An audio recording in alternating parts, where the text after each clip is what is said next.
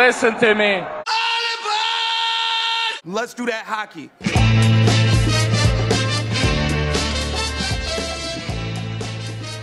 Welcome to Dobber Prospects Report. This is report number 19. I'm Victor Nuno, one of the co-hosts here, and with me, Peter Harling. How you doing, Pete?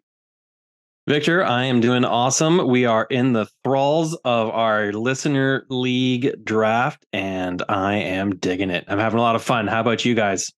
Evan, welcome. Oh, yeah. I'm loving it, man. My draft's cooking. We're going into the eighth round here. Or is it Everin? Everin. Didn't that sound funny at the end? That did sound funny. Yeah. Okay. So you guys, your drafts were a few rounds ahead of mine. Let me just check in on my draft and see where I'm at. I'm in round 3. And as a matter of fact, I'm on the clock. It's my pick right now. My first 2 picks were Jason Robertson at 14th overall. And then Mitch Marner with the 5th pick in the 2nd round. So I got a couple wingers. I'm eyeballing centers as my option for this pick here. I think you should do the pick live right now.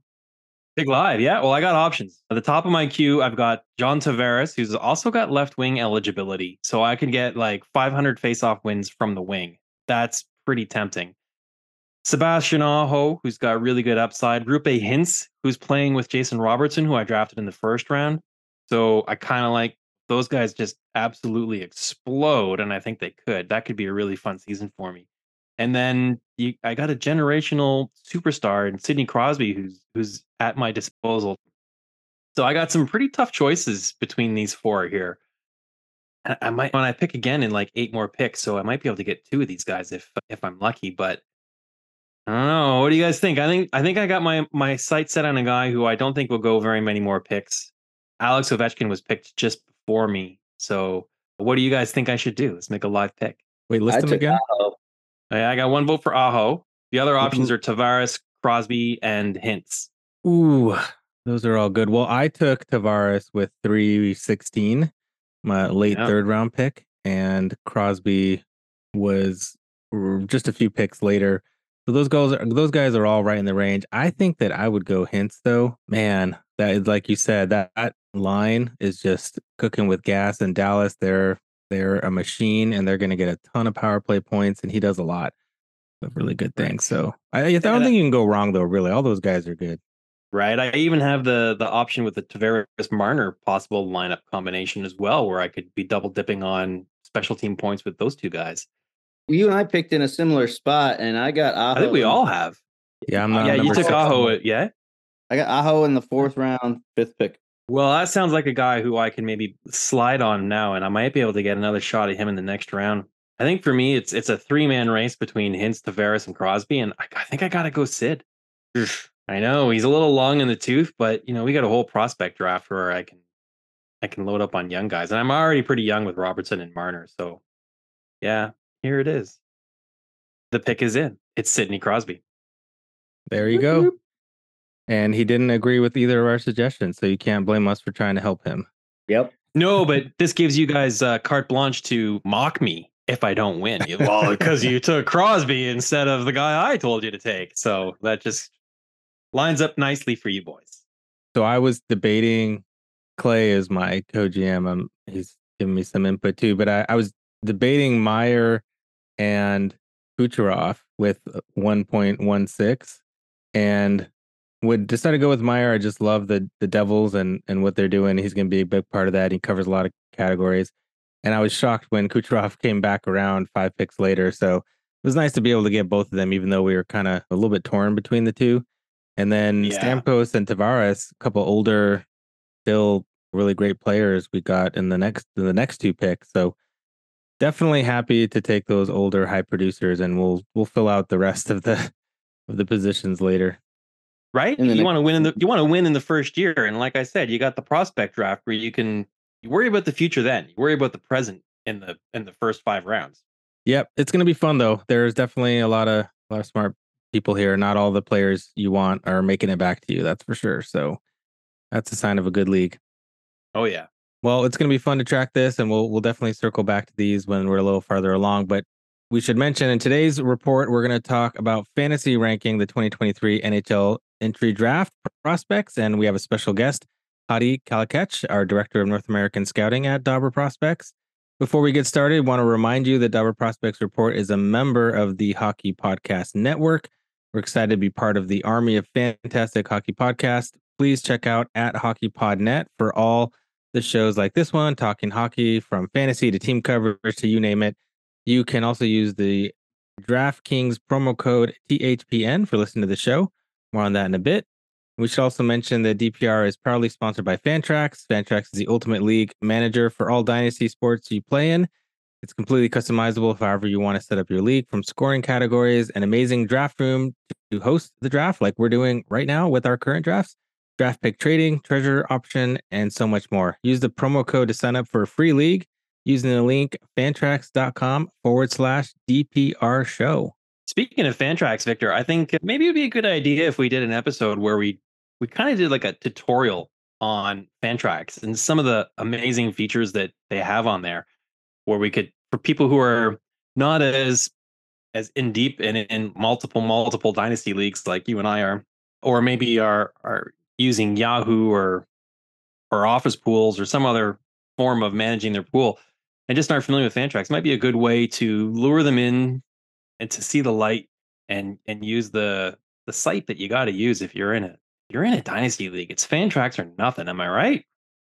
Oh, for sure. I mean, if you're doing a dynasty league on Yahoo or ESPN or anywhere else, you're doing it the hard way. It's way more difficult to do. Like, you got to keep track on separate spreadsheets, and I've seen it. I've seen it done. It's a nightmare. Fantrax just makes it so much easier. So yeah, I think that'd be a good idea. There's also a whole bunch of fun tricks like we set up in this league where we're doing the entire draft together, but we're flipping eligibility of pros and prospects, so you don't have to have two separate drafts. So we can talk about all those kinds of things. That sounds like a great idea, Pete. Well, let's do it. We're going to welcome our guest on to the episode, and that's none other than Dobber Prospects Director of North American Scouting, Hadi Kalakeche. Hadi, how's it going, buddy? Doing good. How are you?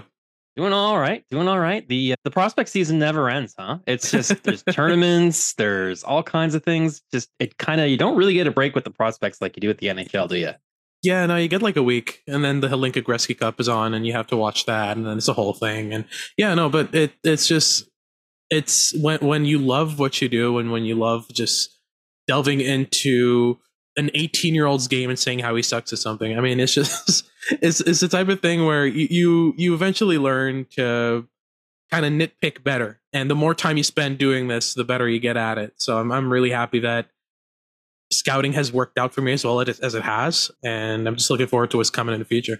Yep. And yeah, I'm excited for the 2024 class as well, but today we're gonna look back one more time on 2023, because there's a lot of prospect drafts that are happening like right now or are coming up in the near future. So yeah, I figured this was a timely episode to talk about, and we talk about that a lot on this podcast, is how prospects value in fantasy hockey from the entry draft can be impacted by where they were selected, what team that drafted them, what their opportunity is within that organization. Can it speed up or slow down their trajectory to the NHL? Does it have an impact on their upside? And of course, players can get traded and whatnot, but we'll work with the knowns and what we have. And then a lot of people will use the entry draft results for their pick list, and they'll just pick guys right off whoever's next in the list for the order they were drafted in.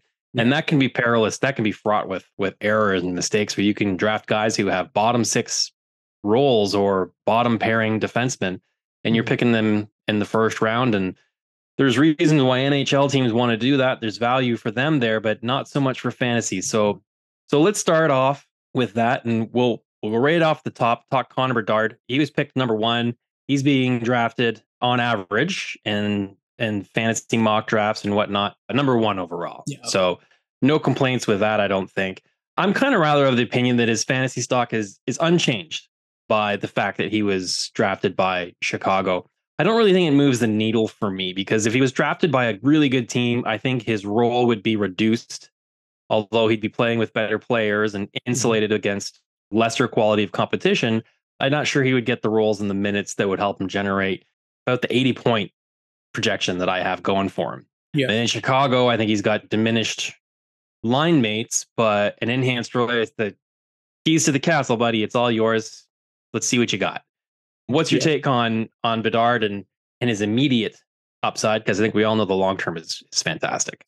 Oh, yeah, no, absolutely. And I mean, we're talking about an organization that doesn't have as much of the center depth that it used to, especially now with Taves out long term and stuff like that. I mean, we're talking about a player who has, like you said, the keys to the castle. It's his team now. And I'd be extremely surprised if Connor Bedard isn't playing first line minutes by maybe game 25 or 30 of the season. And from then on in, it's just a matter of how many points he racks up. And I compare it a lot to Connor McDavid's situation. He was drafted in 2015 and how he joined the Oilers pretty much immediately was put into the limelight and allowed to just play his game and dictate what his teammates were going to do. And with Connor Bedard, I feel like you're going to see a very similar situation where he's going to be playing first line minutes and very quickly off the bat. And I'd be very surprised if we don't see a point per game player from year one. He's got the qualities, every single quality you look for in a generational talent. He's got it. So for me, he's the type of player who's constantly adapted perfectly to his environment, constantly adapted to the way that he's being played against. He got triple teamed, quadruple teamed in the playoffs in the WHL and near the end of the season and at the World Juniors. And every time he found a different way to play the game that would allow him to contribute to the maximum extent. And I don't think that's going anywhere once he reaches the NHL. So I wouldn't worry at all about picking him at first overall. Being picked by Chicago does not change that at all. On the contrary, I'd say that if he was picked by a team that already has a legitimate first line center, he might have spent the entire year on the second line. And that would affect his stock a bit. But given the fact that there's quite literally no one in Chicago that can contend with him, we're good. Pick him at first if you have him. Hard to go wrong, right? Absolutely. Yeah. So we actually have some fantasy ADP numbers that we can quote here, something that we're doing over at Fantasy Hockey Life. And if you want to contribute to that, you can send your rookie drafts over to me at my email and my Twitter X bio. But the next guy we're going to talk about, Leo Carlsson, Anaheim. Second overall, it was a bit surprising. I think they probably had a little bit of a decision there, probably went back and forth trying to figure out what fit best for them. Second overall in the real NHL, he's been going an average of 4 in fantasy drafts. So just a couple of spots later, not a huge deal. He's pretty NHL ready, but the Ducks don't really need to rush him based on the state of their team. And it sounds like he's going to be playing in Sweden this season. I wouldn't be surprised if he gets a decent run in the NHL this spring, though. How do you see Carlsson fitting in with Anaheim and sort of his projection there? Do you think that helps him at all? Does it affect it negatively in any way? Well, the thing is, it depends on how he develops, especially because you're looking at a team with already Trevor Zegras and Mason McTavish in the system in terms of high-end centers and the prospect pool. So you're looking at a team that already has some elements in their team that could become that first-line C. So it's just a matter of how well does Leo Carlsson develop in his final year in Sweden? How much does he add to his arsenal? Because in Carlsson, the difference for me between Carlsson and Fantilli, I feel like it's flipped around. A lot of people think that Fantilli is the safer bet because he's that big power forward kind of style of player with what's considered a more projectable kind of game. But I look at Leo Carlsson and see the safer player there. For me, Adam Fantilli has the potential to become one of the best power forwards in the NHL, the potential to become a high-end playmaker, an elite goal scorer, the type of guy who could put you 100 points in the back of the net fairly easily at season. And in Carlsson, you're getting a player who has a lot more finesse to his game, a lot more intricacies to his game in terms of kind of technical abilities, but less raw power. So it's just a matter of how much you value that. I would have been fine with Leo Carlsson at 2 if I'm the Ducks, because you know you're looking at Mason McTavish. You've got a high-end power forward kind of center who can play that role. So for me, it's all about whether or not Leo Carlsson exceeds Mason McTavish and Trevor Zegras' potential. Because one of those guys is going to play on the wing. You're not playing either one of Carlsson, Zegras, or McTavish on the third line. That's just not happening.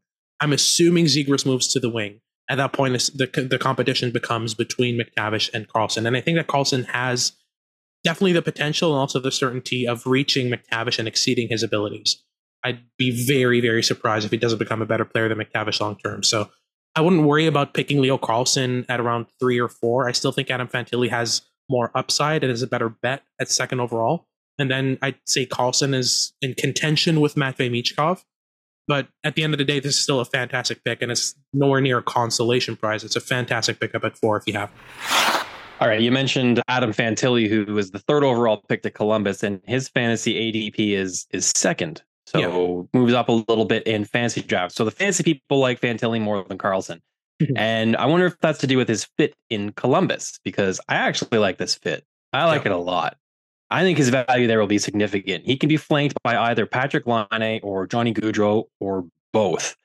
And the competition for first line center in Columbus, like, it isn't too overwhelming. It's Boone Jenner and some other guys. Yeah. Not really great.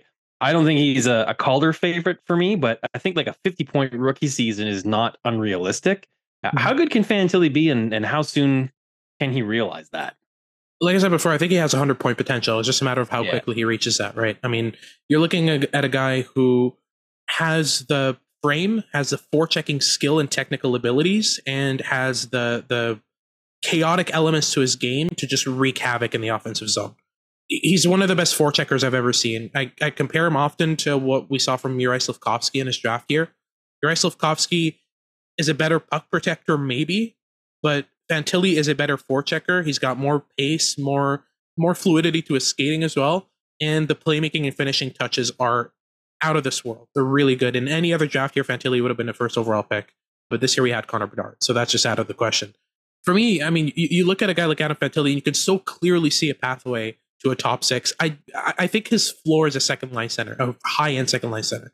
So it's just a matter of how much he builds off of that. And I think that given everything we've seen from him at the college level, we're talking Jack Eichel level numbers. And I feel like Jack Eichel is a very decent comparable in terms of a guy who protects pucks really well, who can skate very fluidly, who connects plays really well, who finds open space and uses his shot really well. I think that's a great comparable in terms of a ceiling, in terms of upside. So at second overall, if it's not Fantilli, it's Michkov. But between those two, if you're looking for certainty, if you're looking for a guy who's going to play center, especially in multi-cat leagues that are more focused on stats like face-offs and hits and block shots and all that stuff, I'd say Fantilli is definitely your bet. I don't know, though. If you're going for pure upside, Matvei Michkov, he's been going an average of 3 in our drafts with in the ADP, in the fantasy ADP, with Fantilli number 2. And he went 7th overall to Philly. For my money, I feel like his upside is close to Bedard's, and that's pretty good value for someone who went so late. Yeah. It seems that this is the dawn of a new era in Philly with the high skill, not just looking for tough guys. And it seems like he dictated a little bit that he wanted to go there, which I'm frankly fine with. I think players should have a little bit of say with that. And it seems like the timeline of the Philly sort of retool rebuild is going to fit nicely when he's ready to come over. So I feel like, especially in contract leagues, you're going to get a guy that has massive production on that entry-level contract. That's going to be pretty sweet. So tell us how you think the fit there is for Michkov and Philly. It's a great fit, and I love the change of philosophy. I think that is something that's going to benefit the Flyers long-term, even though they picked Oliver Bonk in the late first round. But that's beside the point. I think Michkov is definitely the type of player who you can build a franchise around if you develop him properly. In terms of just scoring instinct, in terms of just the ability to flare danger, I've never seen a prospect with this level of just pure instinct for a goal. 6 feet around the net, there's no one in this draft more lethal than Matvei Michkov, and that's including Connor Bedard. Bedard's a fantastic rush scorer. He's a fantastic scorer from mid to long range. He's got the best shot in the draft, but Matvei Michkov has this uncanny ability to just find little pockets of space around the net and just squeeze pucks through goaltenders constantly and consistently. And the fact that he was available at 7th overall, just if you listen to the GMs of other teams that went that picked before him, like Montreal, like other teams like that, and you listen to the things they had to say about why they didn't pick Michkov, it was very much centered around uncertainty. We don't know what's going on. We're not sure. I mean, Philadelphia has the luxury of being able to take that risk, and I'm so glad they did, because Michkov has the potential to rival Bedard in terms of point production. There's ways to go. I still think his decision-making needs to improve. I still think that you're never going to get anything defensively out of Matvei Michkov. It's just not his game. Nothing he does puts him in situations where he can even explore that area of his game. But offensively, he's just dynamite, especially if you can find him a teammate that's constantly able to find his linemates on the ice. Mishkov's just gonna hover around 6 feet around the net and just shove pucks in from everywhere, score lacrosse moves. He's got that level of talent. So I'm really excited to see what happens once 2026, 27 rolls around. Zach Benson is a player who went 13th overall to Buffalo. His fantasy ADP is 6th overall. So he's still within the top 10 of fantasy drafts. He was outside of that in Nashville at the draft. Overall, I think he's a player that they can outplay his position, but it's going to take some time. I think patience are required here. Buffalo's got a lot of prospects. They got good depth coming down the pipe, and Benson's got 2 more years of junior to play. But the upside in, say, 7 years may land him inside the top 5 of this draft class in redrafts. What do you think of Benson's upside in ETA? ETA, I'd say it's closer than you think. Zach Benson is the best playmaker in the 2023 NHL draft. And I'm including Connor Bedard, Matvei Michkov, Adam Fantilli, Leo Carlsson in that conversation. He is the best playmaker in the draft. He connects plays at a level and with a consistency that I've very rarely seen outside of the first overall conversation. I'm talking Jack Hughes level of connectivity, of understanding of his teammates' positions. Literally every line he played on at every level, World Juniors, U18s, with the Winnipeg Ice, everywhere he's played, any line he plays on is the first line because of how good he is at elevating his teammates' skill sets. He's excellent defensively. One of the best work rates in the draft. He's got a decent shot as well. I have a lot of trouble naming you something in his game that needs to come 2, 3, 4 steps before we see him in the NHL. I'm more worried about a guy like Quentin Musty. I think Quentin Musty's ETA is a lot longer than Zach Benson's, even though Zach Benson is 5'10", 180 pounds, 170 pounds, and Quentin Musty's 6'3", 205. I still think that Zach Benson is closer to the NHL because his play style is so projectable. I'm not really too concerned about him getting out-muscled because he plays between checks so well. Everything about his game is just tailored perfectly around his 2 weaknesses, which are his lack of size and his lack of speed. He outthinks everyone on the ice. He plays 3, 4, 5 steps ahead of everyone. So he doesn't need to be the fastest. He doesn't need to be the strongest because he's always making the right plays. Whenever I lose Zach Benson on the ice, I ask myself, what's the best spot that a player could be on the ice right now? And he's right there. So I'm really not concerned about his game. I think that he's going to be a fantastic player at the NHL level. Light the lamp with DraftKings Sportsbook. Right now, new customers can make a $5 bet and score $150 in bonus bets instantly. Download the DraftKings Sportsbook app now and sign up with code THPN. That's code THPN only at DraftKings Sportsbook. The next guy is Gabe Perreault. So he went 23rd overall to the New York Rangers. His fantasy ADP has been 12, and he had that amazing season with the USN TDP with Will Smith and Ryan Leonard, even though maybe he wasn't the primary driver, but he certainly was an important part of that line. Hadi, I'm a bit concerned him going to the Rangers. They have a really poor track record of prospect development. It seems like some of the guys there have developed in spite of their help and not because of their development. Guys like Andrew Miller and Philip Hedl. So does that concern you at all, or is Perreault just so good? And he is going to Boston College, where he has a little bit of time and help from the good program there to help him along, right? Yeah, I am a bit concerned. Now, the good thing with Perreault is that he's going to be playing with the same line mates he was playing on all year this year with the NTDP and Ryan Leonard and Will Smith. That's going to stay aligned at least for next year. That's going to help him kind of develop his game and work on some things. I am concerned, though, about Gabe Perreault becoming a one-trick pony because he's got some of the best vision and playmaking I've ever seen in a prospect. It's just outside of that. First, because of the line he's playing on with Smith and Leonard, he's not really getting much opportunities to explore different areas of his game and improve them. But also, it's also just accentuating what he's already good at, right? So we could see Gabe Perreault become a specialist on a second line in terms of just airing him with a really good goal scorer and letting him go at it. I'm thinking of Brendan Hoffman and think I'm seeing a great kind of match there. But like you mentioned, the Rangers don't seem really good at identifying their prospects' development objectives and what exactly they need to work on to improve. And the thing with Perreault is that his development objectives are so precise and specific that I think that any deviation from working on exactly what he needs to work on and exactly the way you need to work on it is going to lead to him not really panning out the way that he should.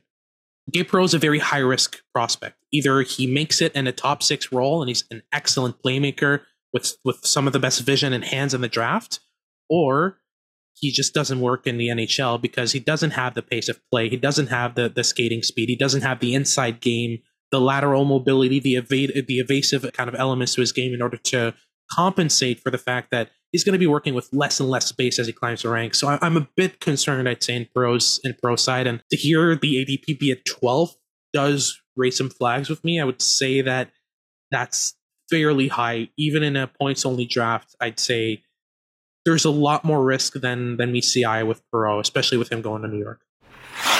Another guy whose stock in fantasy is way higher than it was in the draft board is Andrew Cristall. He went 40th overall to Washington, and his fantasy ADP is as high as 18, which is a big jump. Mm-hmm. He's got really high-end puck skills and hockey sense. He's a little undersized. Skating is concerned.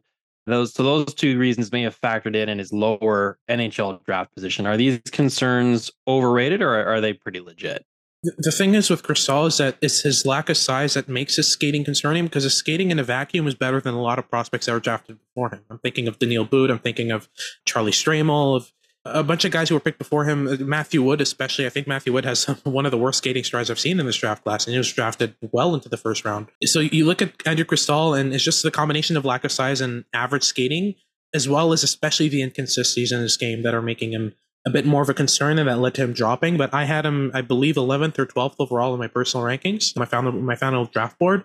So I'm a huge fan of what he brings to the game. And having watched a lot of Kelowna, I can tell you that outside of Andrew Cristall and maybe Gabriel Sterk, there wasn't much help offensively on that team. So whenever Andrew Cristall was having a stinker, was having a bad game, he was standing out like a sore thumb because the entire team just would crumble around that. He was in so many offensive scenarios. He was playing on every... He was playing maybe a minute and a half or a minute 45 every power play. He was playing a minute and 15 shifts and stuff like that. So it was tough for him when he was having a bad game to kind of bounce back from his bad shift, because he was back on the ice in 15, 20 seconds and was just exhausted. So it's really difficult to build positive momentum. Once you have a bad shift, they just compound because you're back on the ice and you're tired and you're still thinking of the mistakes you just made, right? So I would say that Cristall was drafted way lower than his potential could be, because he has the potential to be a top 10, maybe even top 5 scorer out of this draft. He's got the hands, he's got the skill, he's got one of the best shots in the draft, and he's a great playmaker as well. His puck skills across the board are fantastic. So it's just a matter of how do you elevate that skill set, make him a bit of a better skater, and work on his endurance and stamina so that he's able to face more scenarios overall in a game that are positive. That's the next guy we're going to talk about, Riley Heidt. He went 64th overall to Minnesota, and his fantasy ADP is 27. He's the biggest riser of anyone taken fantasy drafts in the top 32. So that's pretty good to know for him. If you're thinking you can wait on Heidt, you might not be able to. Mm-hmm. And definitely one of the biggest fallers from where people thought he could go in the first round, and definitely fell quite a bit. And Minnesota grabbed him at 64 because, of course, they did, because they grab all the best prospects. And I love him going to Minnesota. I think they have such a good system there. He's not necessarily like their only top prospect kind of thing. There's a lot of other guys there, so there won't be as much focus on him. He can really develop and flourish. What is your take on Heidt in Minnesota, Hadi? I really like the combination of tenacity and nastiness, and also the playmaking skill that he brings to the game. He reminds me a lot of a Yanni Gourde, but with better playmaking. Just the intensity and kind of mean streak that it brings to the game. You'll see him often kind of throw cheap shots between whistles and get under opponent's skin and chirp the heck out of the bench. And on top of that, his ability to connect with his teammates, to make soft area passes to the right spots, to compete for loose pucks. And even his shot, I mean, his shot went underrated the entire year because he was basically glued to Coenzeemer's hip, and Coenzeemer's just a pure goal-scoring forward, right? So he didn't get to showcase his shot all that much, but when he did get the puck, when he did shoot the puck, you could really tell that there's a lot of velocity, a lot of accuracy, and a decent amount of deceptiveness to his release. So he's been pegged into this kind of pure playmaking kind of role, but he can definitely develop into a dual threat scorer.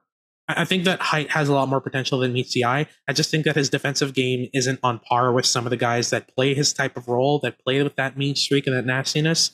I'd be surprised if he becomes kind of a regular penalty killing specialist, but if you've got him on your second power play, especially with the depth that Minnesota has in their system, I think you're well set with a guy like that as your second line center or third line center with playing on your power play too. That's a great setup for him. Next guy I want to talk about is another Chicago Blackhawks draft pick, and he went 67th overall. That's Nick Lardis, and his fantasy ADP is at 40. So not that significant a gap, but he still went a lot high. He's going a lot higher in fantasy. He really exploded in a larger role after a trade from Peterborough to Hamilton last season. Yeah. And I'm thinking that this is a player that could have a really big year and his full-time first year in Hamilton or Brantford, I think they moved to now. Yeah, they're the Brantford Bulldogs now, yeah. Right. So his stock, his fantasy stock, could get a pretty significant boost as a result of having a breakout season. Yeah. And also then there's the potential in the future that he could possibly be playing with Connor Bedard, which is kind of tempting too. Yeah. What's your take on Lardis?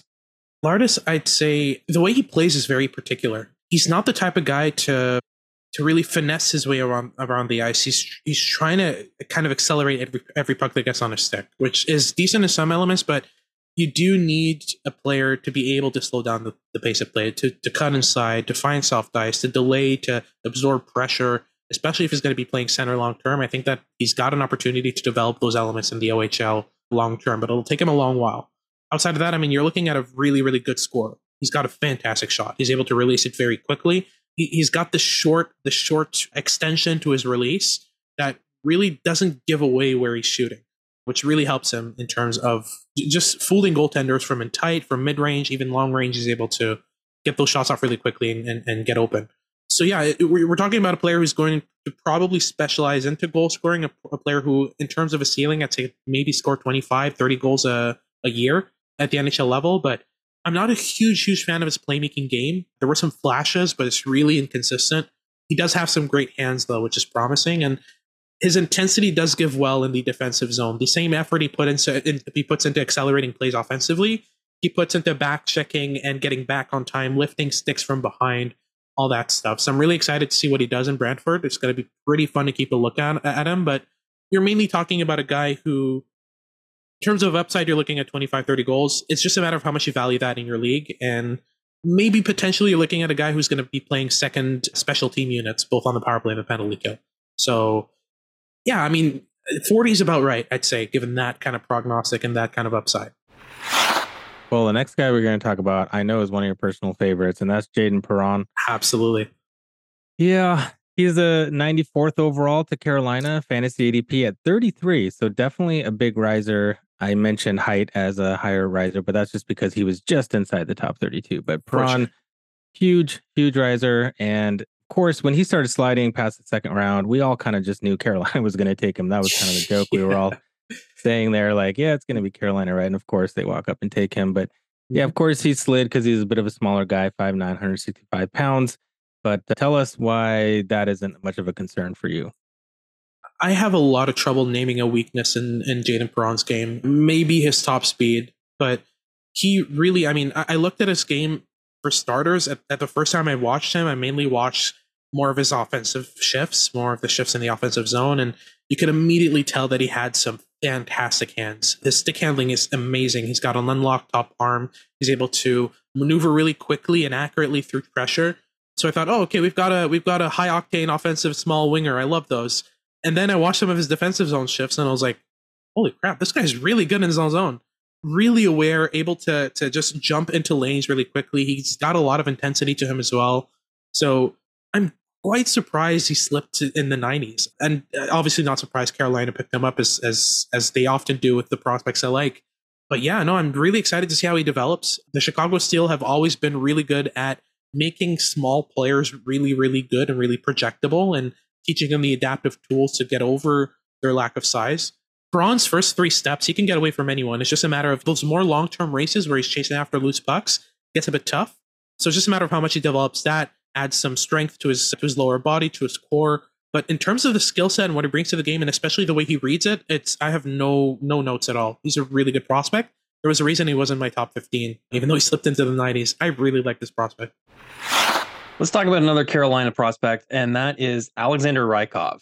So he went 100th overall to Carolina, and his fantasy ADP is right on par, 109. Yeah. At the draft, I spoke with Carolina scout Joakim Nevalainen, and he and the team were really excited about Rykov. They think he's got some very high potential. Well, that's good enough for me.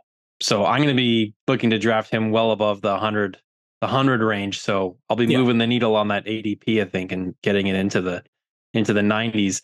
What's your take on Rykov? Is he a guy that you want to draft sooner than 100? Yeah, I'd say he's kind of a Jayden Perron light in terms of what I see from him. Really, really good defensively, but I'd say that the skill set, I mean, he doesn't have the hands of a Jayden Perron. He doesn't have the release of a Jayden Perron. I see him more as a guy who, at his best, will be a really good defensive kind of third-line center. But if Jokinen Hevalainen likes him as much as he does, it's making me want to go back and watch some tape. I know that Jokinen has very accurate assessments of players, and if he sees upside that I don't, I definitely want to go back and watch the tape of Rykov, because I saw him more as a defensive specialist with decent but not overwhelming offensive potential, and this is making me second guess things. Well, it's always good to second guess, question your opinions, and go back and do some more research. So definitely sign of a smart scout right there. Let's flip the table a little bit and talk about some of the players who you might want to actually fade a little bit in your drafts that maybe went a little bit earlier. Most of the guys we talked about, except for Rykov, went much earlier than expected. And the first one is everybody's favorite prospect to bag on, because the Montreal Canadiens took David Reinbacher fifth, and not of any fault of his own. He's just trying to be the best defenseman he can be. Mm-hmm. And the big Austrian was a bit of a surprise for a lot of people, I guess. A lot of people thought he was one of the best defensemen in the draft. I think there was more the thought that why did the Canadiens need another big right shot defenseman? But we'll let you weigh in on that in a second. But it seems like the hate has definitely gone way too far here. I think that he's a very solid defenseman. Maybe there isn't a ton of fantasy upside. He's been going 10th overall, which I think a lot of people are just looking at and saying, this guy went 5th overall. We can't let him go too far, right? So I just took him in a draft at 18 because you can't let him fall too far. I mean, that's kind of crazy. But putting all that aside, how do you think Reinbacher fits into this Canadiens prospect pool, and how you think he'll develop in that system? Yeah, I mean, for me, outside of Logan Mailloux, who I'm not really convinced is going to become a quality NHLer, the Habs don't really have any right-handed defensemen to speak of that are of quality. Reinbacher really just immediately becomes their first option at right D long-term. That's good for Reinbacher. That's good for the fact that he's most likely going to see first pair minutes eventually, especially given what we've seen from him and Lane Hudson as a pair and in rookie camp in Montreal. It was immediate sparks. Lane Hudson's ability to find players anywhere and Reinbacher's constant attempts to pinch offensively in the offensive zone really, really worked together, and they both created some really decent offensive chances off each other. So I wouldn't be surprised if that becomes a Habs first pair in 5-10 years. I'm not convinced that David Reinbacher is a bona fide number one defenseman in terms of upside.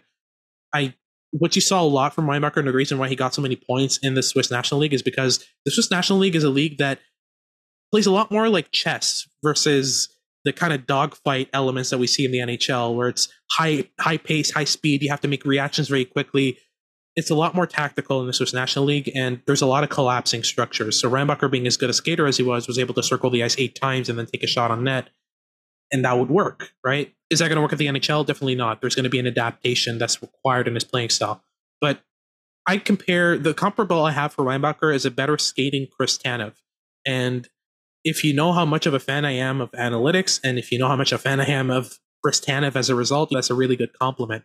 That's a very good number 2, number 3, number 4 defenseman. Almost definitely a second pair guy on any contending proper good team, but still a very, very good player to have on your team in terms of the overall output of his game and what he brings to the ice. So I'd say Reinbacher, I had him ranked around 15, 16 in my final rankings, and anywhere below that is really decent value if you're picking him up. I wouldn't let him slip into the 20s. I think that's too far.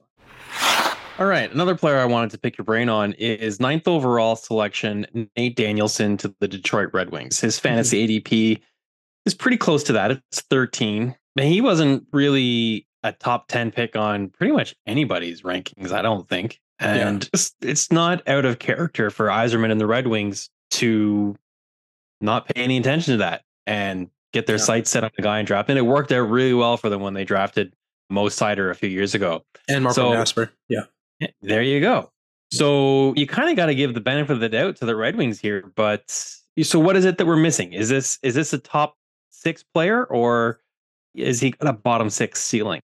I'm never going to speak against Yzerman. Right. I know he knows what he's doing very clearly. I just have such a hard time seeing the top 6 potential with Nate Danielson. I so clearly see a third line pure shutdown center who's going to be able to just single-handedly neutralize opposing kind of complementary structures, right? But outside of that, it's just, I don't really see the playmaking elements. I don't see the high-end manipulation or intelligence or advanced creativity that I see with other guys that were drafted after Danielson.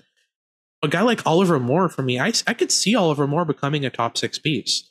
With Nate Danielson, even though they're quite similar in terms of their defensive output, Nate Danielson, for me, he doesn't really contribute as much on transitions. He doesn't really contribute as much in the offensive zone and cycles. He's just really good at finding space and neutralizing space on the opposing side. But like I said, Steve Yzerman knows what he's doing, and I'm pretty sure I'm going to sound absolutely ridiculous in 3 years for this take. So I'll just let it. I'll just let it kind of develop as it is, and we'll come back to this in 3 years and hear how ridiculous I sound here. So yeah, we'll see. Yeah, you, me, and everybody else. Exactly. I definitely remember giving him some grief about the Mo Sider pick, and yeah, that's a whole lot of egg on my face now. Mm-hmm. Which I found, I know that there's some similarities and dissimilarities, but I found some rhymes with the Reinbacher take. German speaking defenseman, big, good skating that was taken earlier than everybody thought. So I still think that there's potential for that to turn out really well, Montreal fans. So We'll see. All right, let's move on to the next guy though. Daniil But, 12th overall to Arizona. His fantasy ADP is 20, so not too different, but 8 spots later in fantasy drafts. The big Russian was, it seems like that was what they were going for, right? Arizona was getting all the biggest dudes it seems like they possibly could have with Simishev and Hrabal. Yeah. And then, but it also seems like there's a ways for him to go. He's played some KHL games this season. He'll probably split between KHL, maybe even VHL, MHL this season. We'll have to see about that. Yeah. I'm really interested to see how he uses his frame moving forward, because that hasn't been a big asset for him as much as he could. And also how he fits into this prospect pool, which is definitely, well, obviously with Logan Cooley, it's pretty great, but there are some other decent depth pieces there too. So what do you think of But in the desert and in terms of his overall potential? They clearly value size given the ads that they've brought in. I think that they're going to look at Daniil But and try their best to make him work. I'd say that Arizona is a great landing spot for any prospect because you don't have much competition for an NHL role. But I mean, in Daniil But, I have a lot of concerns. I had him in my early to mid second round, and it's mainly because I never saw the same Daniil But in any given 2 games.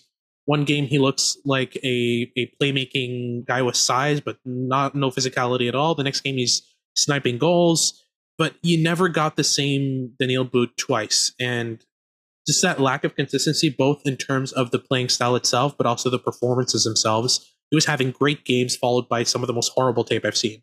So it's very hard to wrap my head around exactly what Daniil But is. And I'd be very, very surprised if the Arizona Coyotes have any more of an idea than me. I've watched a good dozen games of his just to get a good idea of what we're looking at here in terms of a prospect. And I'm still confused. But one thing that's consistent is I've seen him get bodied regularly by 5'10" defensemen in the MHL, which is not a good sign when you're 6'5". It's just not. So I'm curious to see where that goes. I think 12 is more than rich. I think it's not rich, it's decadent, but we'll see where that goes. It'll be interesting to see how that develops. I'm a skeptic though, and I'm hoping to be proven wrong, because a guy with his frame and his skill set would be very, very fun. He's just a very fun player to watch. The last guy I got here is Charlie Stramel. He went 21st overall. Minnesota Wild selected him. His fantasy ADP is 41st overall. So Stramel's a player that's been on scout radar for a few years, and he had a bit of a disappointing draft season, but Wisconsin, from all accounts, was a bit of a train wreck. I give him some leash as a result of that, but you're less forgiving. What's your concern with Charlie Stramel, and why do you think he's a reach in the 20s? Or is he just a really good NHL pick and not a good fantasy player? It's a bit of both. I think that Charlie Stramel has a pathway to a bottom six that's pretty clear. He's going to be able to develop the tools around his size in order to use it better. I'm not convinced by the skating stride. I've had very, very mixed bag reviews in terms of his skating stride, both in terms of my viewings and scouts I've talked to. Some love his skating stride and think that it can be developed into a strength. And some with which I'm a bit more aligned, see it as a clear weakness and something that's going to be a definite concern as he develops. Not the most elusive, not the most shifty, and usually you don't need it at that size, which is why I'm a fan of Matthew Wood, even though Matthew Wood has a worse skating stride than Charlie Stramel. I think that Wood plays in a way that compensates for his lack of skating speed and agility really well, whereas Stramel doesn't. He plays like a guy who skates like the wind, but he just doesn't. So the playing style and the way that he skates don't match up really well. And that disconnect is really concerning to me. It's the same concern I had a bit with Will Smith as well. Will Smith plays like a Trevor Zegras without the skating speed or the agility of a Trevor Zegras. And Stramel is just an exaggerated version of that. But on top of that, the skill set doesn't scream high end to me either. But Minnesota knows what they're doing with prospects as well. So again, this is another prospect I could be very, very wrong about and who could develop into a really good player. I'm just maybe missing something. We'll see how this goes. But I'm sure Wisconsin, being as train wrecky as they were, played into his projections. So I'll keep a close eye. They've had some coaching changes and all that, so it's looking a bit promising. Next year, I think will tell us a lot more about who Charlie Stramel really is versus what we saw this year. Well, like all the players on this list, time is the ultimate judge. Yeah. And I guess we'll all just have to wait and see who's right and who's wrong and let time sort it out. That's sure. All the players we got here, Hadi. I really appreciate your time, man. So everybody, if you really enjoy listening to Hadi on the podcast, he knows the stuff talking about prospects. He's got his own show. Tell us about your podcast, Hadi. Absolutely. So it's the Locked On NHL Prospects podcast. I host it with Sebastian Aho, who's the head scout of the Dobber Prospects scouting team. So we both work in tandem in terms of bringing you some prospect content. It's going to be 5 days a week starting in September. Right now it's 3 a week since we're in the summertime. But yeah, 5 days a week of prospect content. It's a lot of content and it's really good. We have a lot of very engaged conversations. We have Mailback Mondays, all that stuff. You can find it on YouTube, Spotify, Odyssey, basically anywhere you find your podcast, you can find the Locked On NHL Prospects podcast. So yeah, give us a look. 5 days a week, man. Yeah. That's I thought we were putting in the hours here, Victor, doing a show every week. 5 days a week. Yep. Can you imagine? It's worth it though. It's really fun. All the juice you can squeeze out of prospects you're getting on the Locked On show with Hadi and Sebastian. That's right. And you're also on Twitter, or X, whatever we're calling it these days. What's your handle there, man? Let's just call it Twitter. It's #Hadi_K_scouting. So HADIK_scouting.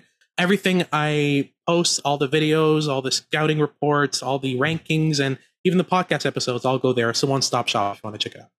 Hadi Kalakeche, everybody. He is the director of North American Scouting on the team at Dobber. Works in tandem with Sebastian, like he said. He puts in the hours. Puts in the work, and he knows what he's talking about. So I really appreciate you coming up on the show for some time today, Hadi. Thanks a lot. Absolutely. Man. Thanks for having me on.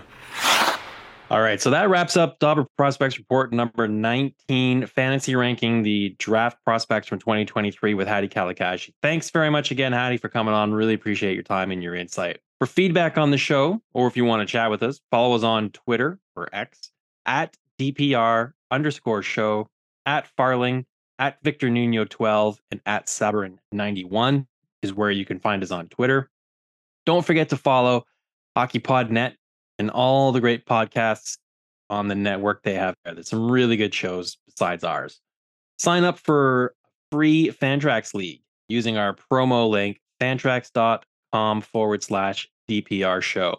They'll manage your league for you for free, and you won't regret it.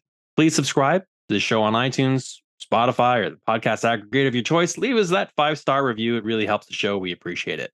Thanks very much for listening, everyone. Enjoy your dynasty drafts and keep your sticks on the ice.